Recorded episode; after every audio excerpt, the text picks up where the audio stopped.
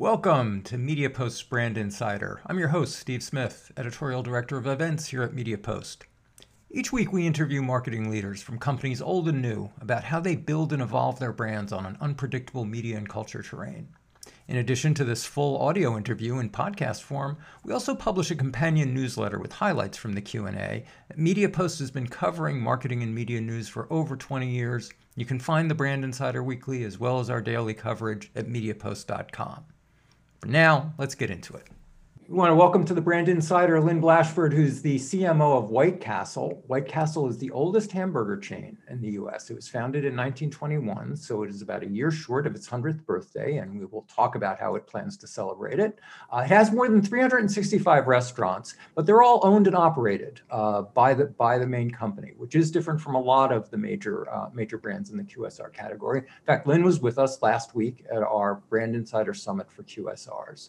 Uh, one of the things that many many of you will uh, remember about White Castle, if you remember it fondly as I did, as especially as a kid, is its famous onion-infused sliders, which is also uh, has become a big business for the company in the frozen food cases at most groceries. Lynn's been with the brand for uh, for 10 years.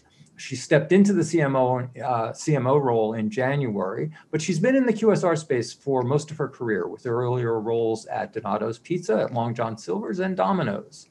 So, Lynn, welcome. Where do we find you today? You're, you guys are based in uh, Columbus. Columbus, Ohio. Uh, yep, a beautiful fall day here in Columbus. Although we did get our first snowflakes uh, yesterday, which was just terrible to see and too way too early. Yeah, we had our first frost here in Pennsylvania the other day. So, um, so um, as a century-old QSR brand, tell me about where White Castle is in its history. Is it entering a new and different stage uh, from where it's been in the past? What's been its recent history and sort of the, the marketing trajectory of the company? Sure. Well, we never call ourselves old, first and foremost. we consider ourselves uh, moving on to our 100th birthday because anniversaries also sound so stodgy. Mm-hmm. So, birthdays are much more of a celebration, moving into our 100th year in 2021.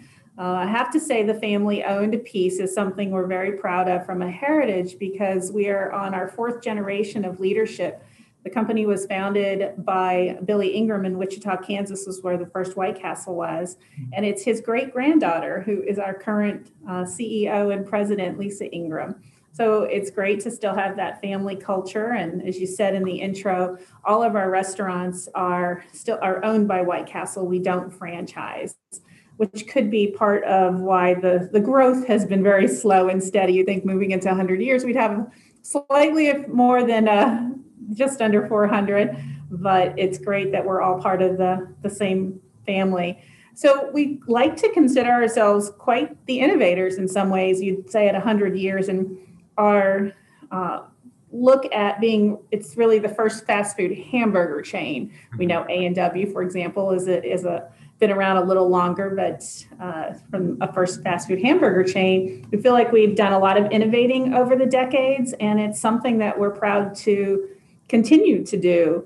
And from a marketing standpoint, that is, you know, always moving where the consumer is, is something that really the, the family ownership has always kept at the center of all our planning. Our mission is to create memorable moments every day, and that's something that our team members in the castles kind of live and breathe. So it's a function of, you know, wherever our cravers are, what is the best way that we can create moments with them well, let's let's talk a little bit since you mentioned that it has a, a different growth trajectory from a lot of say franchise-driven brands. Um, let's talk about that. Who is the White Castle customer? And when you're thinking about expansion, what are the things that you're considering most about where you want to be, who your main target is, and and mm-hmm. what's the growth strategy? Sure. It's a great way too that we got into the frozen food section that you mentioned. When we think of our strategy, I mean, we're really much very much a regional chain that is mostly Midwest and East Coast. And about 35 years ago, Lisa's father, Bill Ingram, was our president, and he realized that people were coming into the restaurants and wanting, you know, pack me up 100 sliders from Chicago or from New Jersey. I'm driving to I'm driving out west and the family doesn't let me come without White Castle. And there was this little invention uh, in kitchens uh, popping up everywhere called the microwave. So he went to food manufacturers and said, you know, we can't grow because we don't want a franchise. We're not going to grow our restaurant footprint that fast. But clearly, the crave has now expanded coast to coast. So, how do we satisfy that? He went to several different food manufacturers with the idea to put uh, the sliders into the grocery, into the freezer section, and he was turned down by um, multiple groups.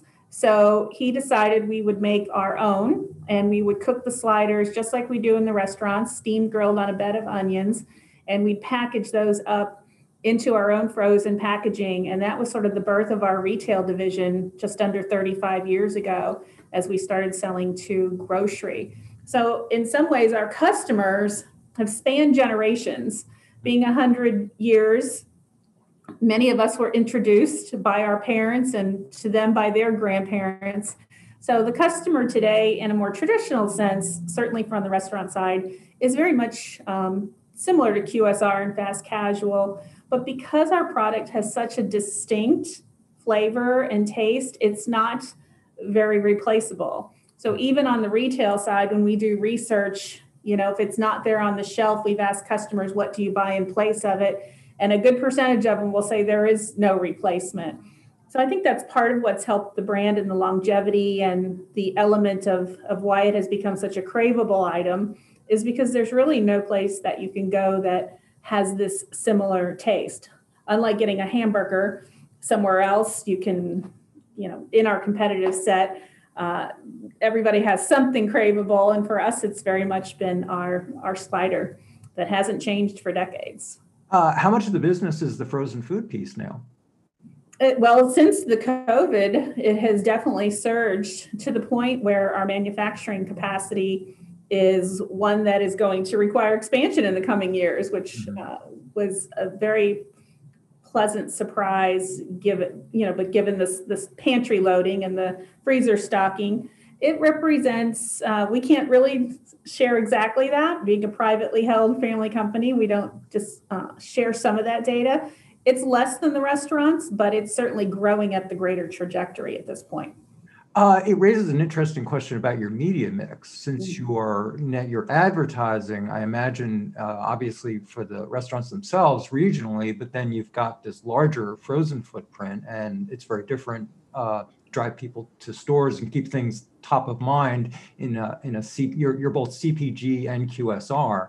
Yeah. So tell me a little bit about typically before we get to the, the COVID crisis, what was your what were your main media challenges and what kind of media mix did you usually use? Mm-hmm. For the restaurants, we would use, I mean, a very standard, I'd say today, day and age, right? We've all expanded into digital and social, and most everything we've done for the restaurant side has been geo targeted, you know, to the DMA or down to the zip code level, which is what's great about uh, the digital options that we have today. And we use a very traditional mix of um, some traditional media, although I'd say 2020 has definitely tipped that mm-hmm. in the way that it is far more digital and less traditional. But we'll use the full array of, of integrated media from out of home to print to digital to social, uh, streaming audio. I mean, you name it. We also like trying and testing and learning. Moving into the retail side, the business actually through our, our great retail sales team had the accounts we're in for the last decade really has just been expanding our ACV and really just the, the reach of the product on shelves and we've introduced new pack sizes. We've gone from a six pack, which is the standard, to now selling our second best sellers, our 16 pack during the COVID has really increased. And a lot of that has grown uh, without any national media. The mm. first national media we did outside of doing a few, you know, News America coupon drops for CPG over the last decade didn't have any national media until just a few years ago. And with that, we started with some um, audio.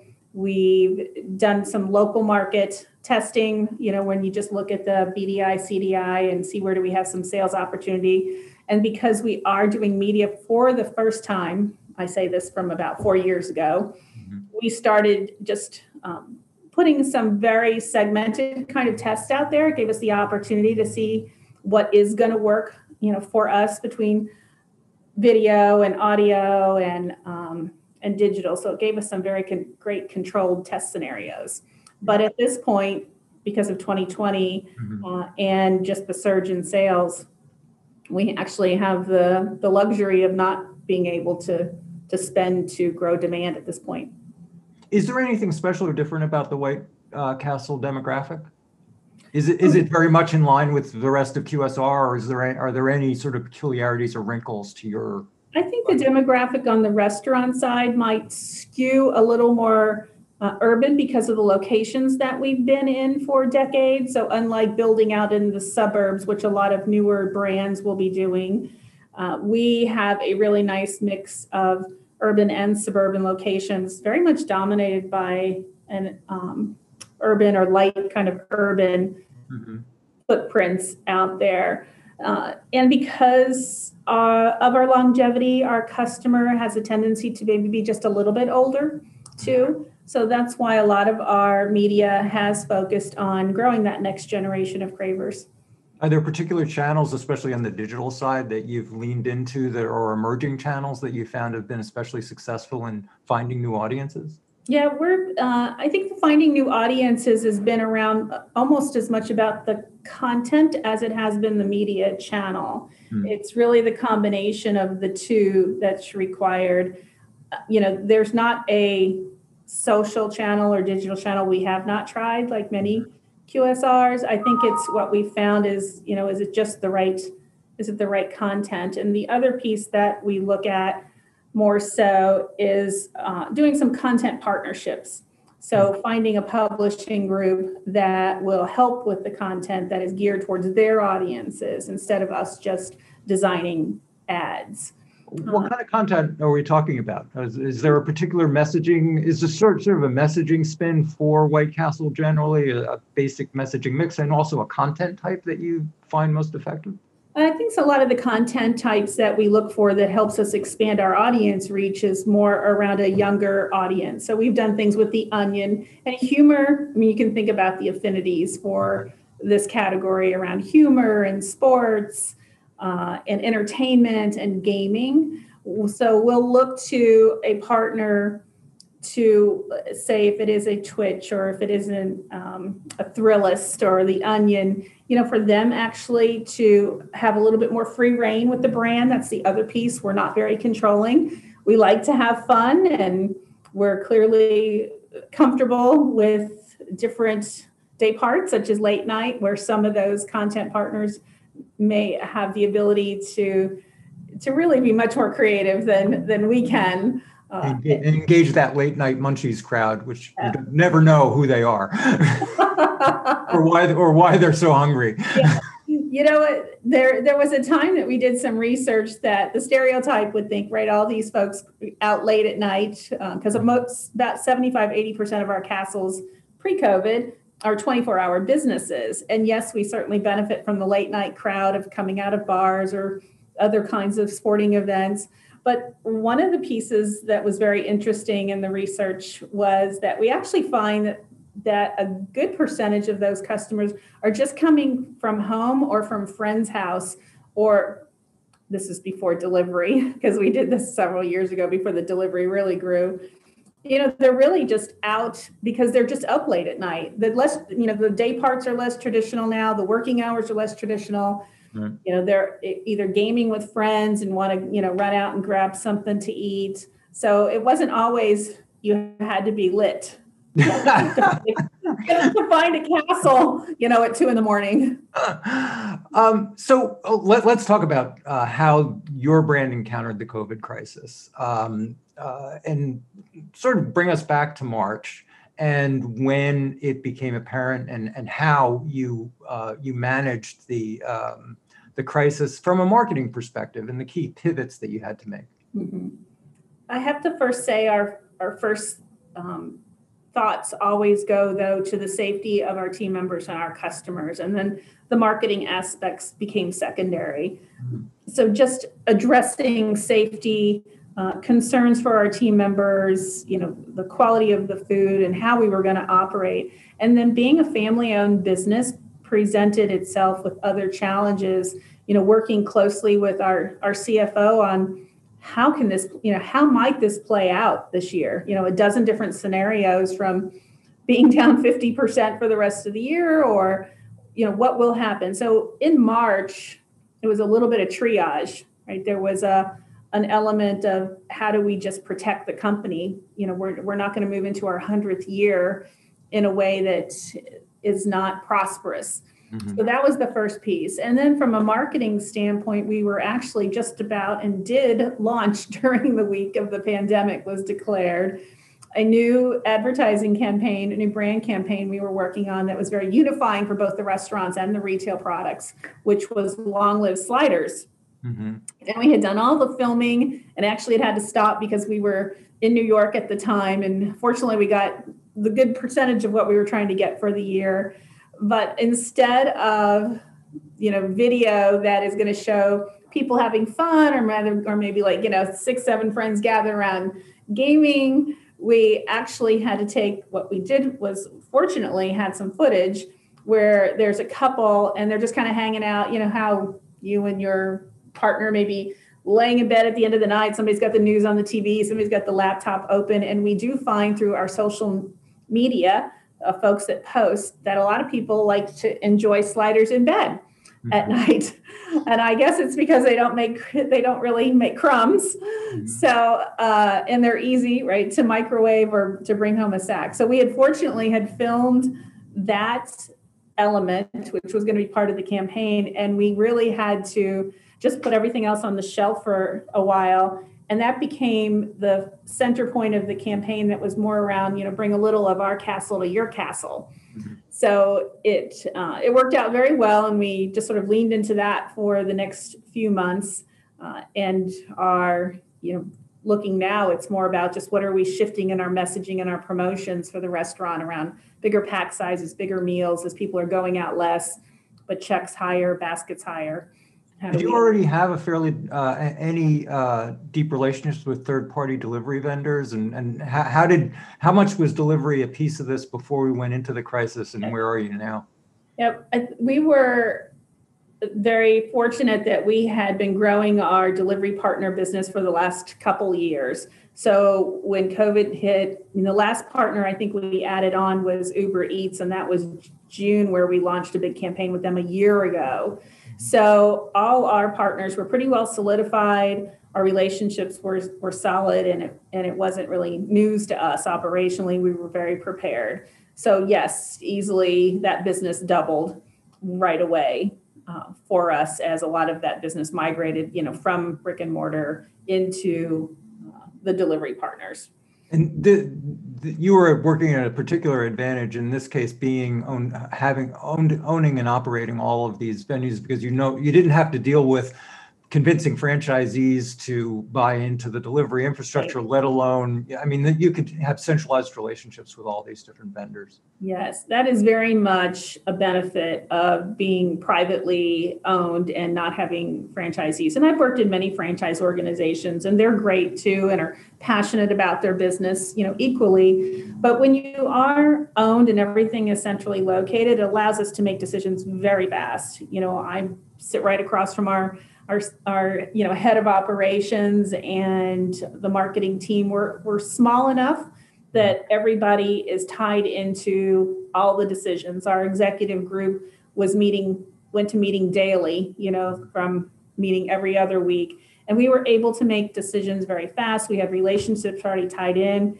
We had actually launched online ordering in our app eight years prior to this. So we had a lot of experience because our business is less like a burger chain, and when you think about it, it could be because people buy White Castle more in volume mm-hmm. and it's shareable than just going in for you know a combo meal at a at a burger chain for lunch. So for us, we knew this aspect of our business was already important, right? Well, we might compete against pizza or buckets of chicken because you go in and you buy sacks of sliders and shareable sides. So because of that, we were already into delivery and we had already been into online ordering for quite some time. So we were very well positioned uh, once you know once the shelter in places kind of loosened up, and we had the drive-throughs in the in the vast majority of our castles, so those were open and ready to go, and and then with the products in the grocery store, I mean, it, it bode really well for having those two divisions of our business to balance each other out. So, are you overall uh, up for the year, up year over year? I can say we are up year over year. Um, I'm, I'm curious. You, as you said, you have a fairly uh, mature uh, app, mobile app, um, and I gather that that means you have a fairly good constituency for the app. You know, the app was developed when it was years, uh, eight years ago, was more about the ability to place orders ahead of time. And because there we have orders such as like our Crave case, which is a looks kind of like a some people customers call it a suitcase of 30 sliders the more we could get customers to order those kinds of large orders ahead of time the better it was for speed of service for our team members to be prepared as well as those customers you know that are coming so they're not just coming up to the menu board and saying give me 30 60 sliders. You know they're they've ordered ahead and and we can get them in and out quicker for their ability as well as those who might be in line behind them in the drive through so uh, the app was really just focused on online ordering and we also had been working on a new loyalty program that we had just been piloting in the spring of this year and we launched uh, this summer so it was the last of some of the technology roadmaps that we've been working towards so we just uh, launched a new loyalty program, Craver Nation loyalty program. And can customers um, book delivery through your own app? And how do how do you manage that? Um, yeah. Do you, are you are you handing them off to particular uh, third party vendors through through the app? Yeah, that's we had tested. Well, actually, we tested delivery in the 30s. Once we used to deliver on college campuses, we tested delivery again to about eight years ago. Our own delivery system, you know, similar to pizza. Mm-hmm. And it's just too difficult to, if you're not in the delivery business, to try to really commit to having a staff of delivery drivers and the training and everything that goes along with that. Uh, and the scheduling is very difficult. So we did try to test our own delivery, and this is why we've been in delivery business for a bit with third-party partners. We started that about three years ago, and uh, yes, we handed off to them what have been the main changes in your marketing mix over the last six to nine months? Uh, in, in, in, you know, understanding all of these different changes, suddenly retail is even more important than it was before. Now there's a delivery infrastructure. Um, what are the, um, how has the mix changed right now? Yeah, it's been very pivotal uh, and it's really transformed our mix in a way that says,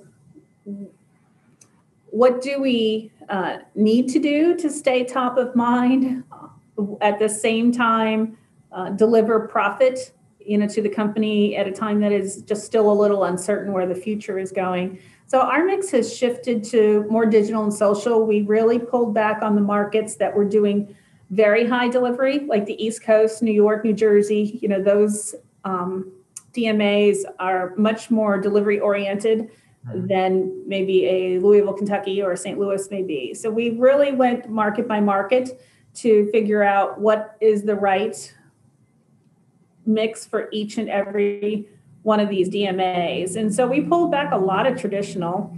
Mm-hmm. Uh, we canceled outdoor contracts early on, but we did go back on out some out of home here towards the end of summer. Uh, I'd say a lot of it was we cut back pretty heavily on a lot of traditional media and a lot of print. There was a lot less couponing and discounting going on too.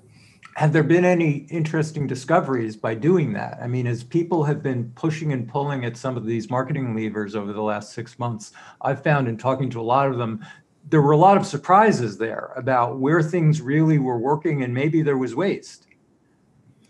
Uh, I don't know if we found too much surprise, and we, you know, the the business intelligence team on our end would say it's about the most difficult time in order to try to isolate what is working and what is not with you know just the natural surges in business that are happening. So we didn't find too many surprises. Uh, in that in that I can say I don't know I'm not saying we were so much smarter going into it right. but if if anything the one piece that's changed more so than anything has been more around social issues so it was less about our marketing but the pullback on traditional media and the more heavily emphasis into social allowed us to tell a greater breadth of story for our brand so, if anything, it was more about some of those content shifts.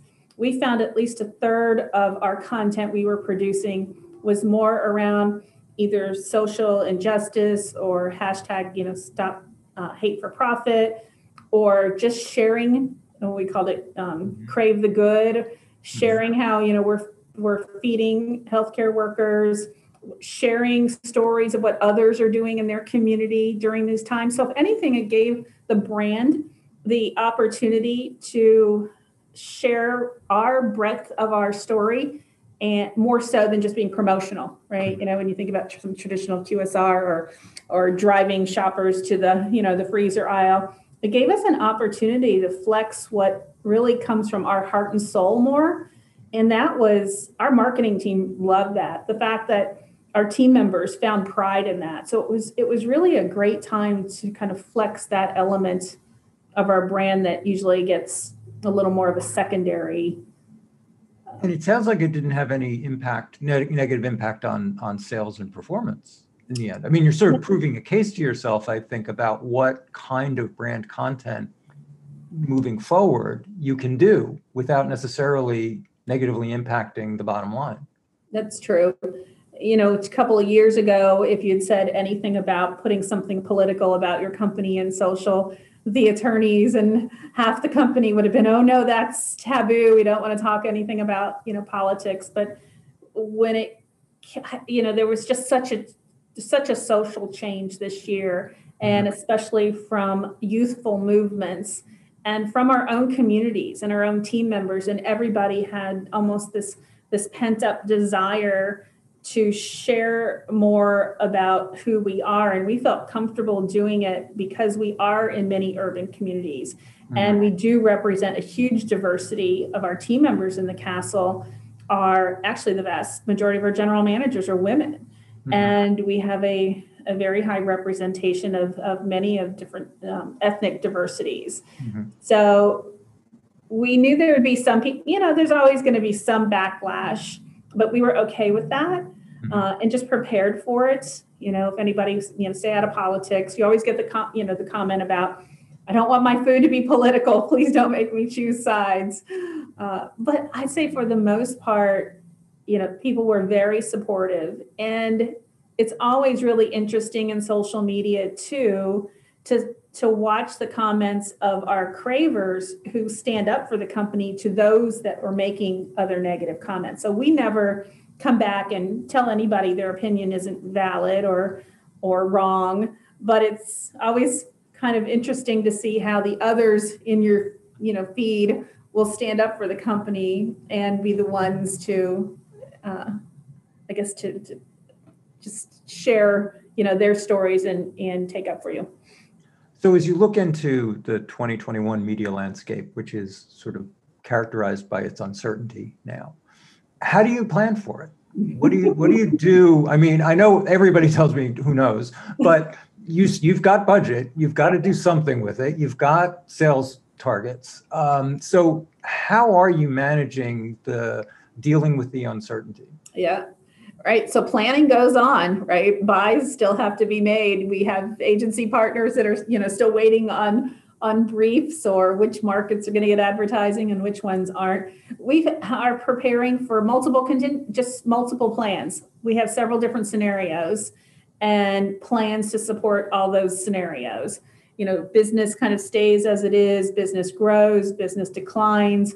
Then you have levers to pull. So we're, you know, you plan in a way that says this is how we're going to move forward, but then you have to at least for us this year, put some dollars into a reserve. In, that's probably not the best term for it, but put some dollars into the ability to say, okay, if this happens, we pull this lever, which that comes from these pools of marketing dollars. So hmm. it, it makes it a little more challenging, but you know, as marketers don't, isn't this what keeps us excited? Is we don't like the same old, same old, right? It's always going to be something that says, you know, how do we, how do we challenge ourselves? And every one of these moments are kind of a catalyst to something else. This is the ultimate stress test for, for all of our talents. yeah. Well, Lynn Blashford, thank you so much uh, for, for your time today. We appreciate it. We hope that uh, we have you back, uh, you know, for the when we finally bring the uh, the QSR Brand Summit live. We hope sometime next year. We hope to have you there. well, thank you, Steve.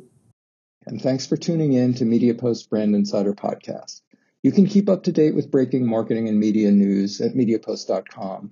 That's also where you can subscribe to the Brand Insider newsletter, where highlighted versions of these interviews can go to your email inbox each week. If you have any comments or suggestions for the Brand Insider series, please send them to me, steve at mediapost.com.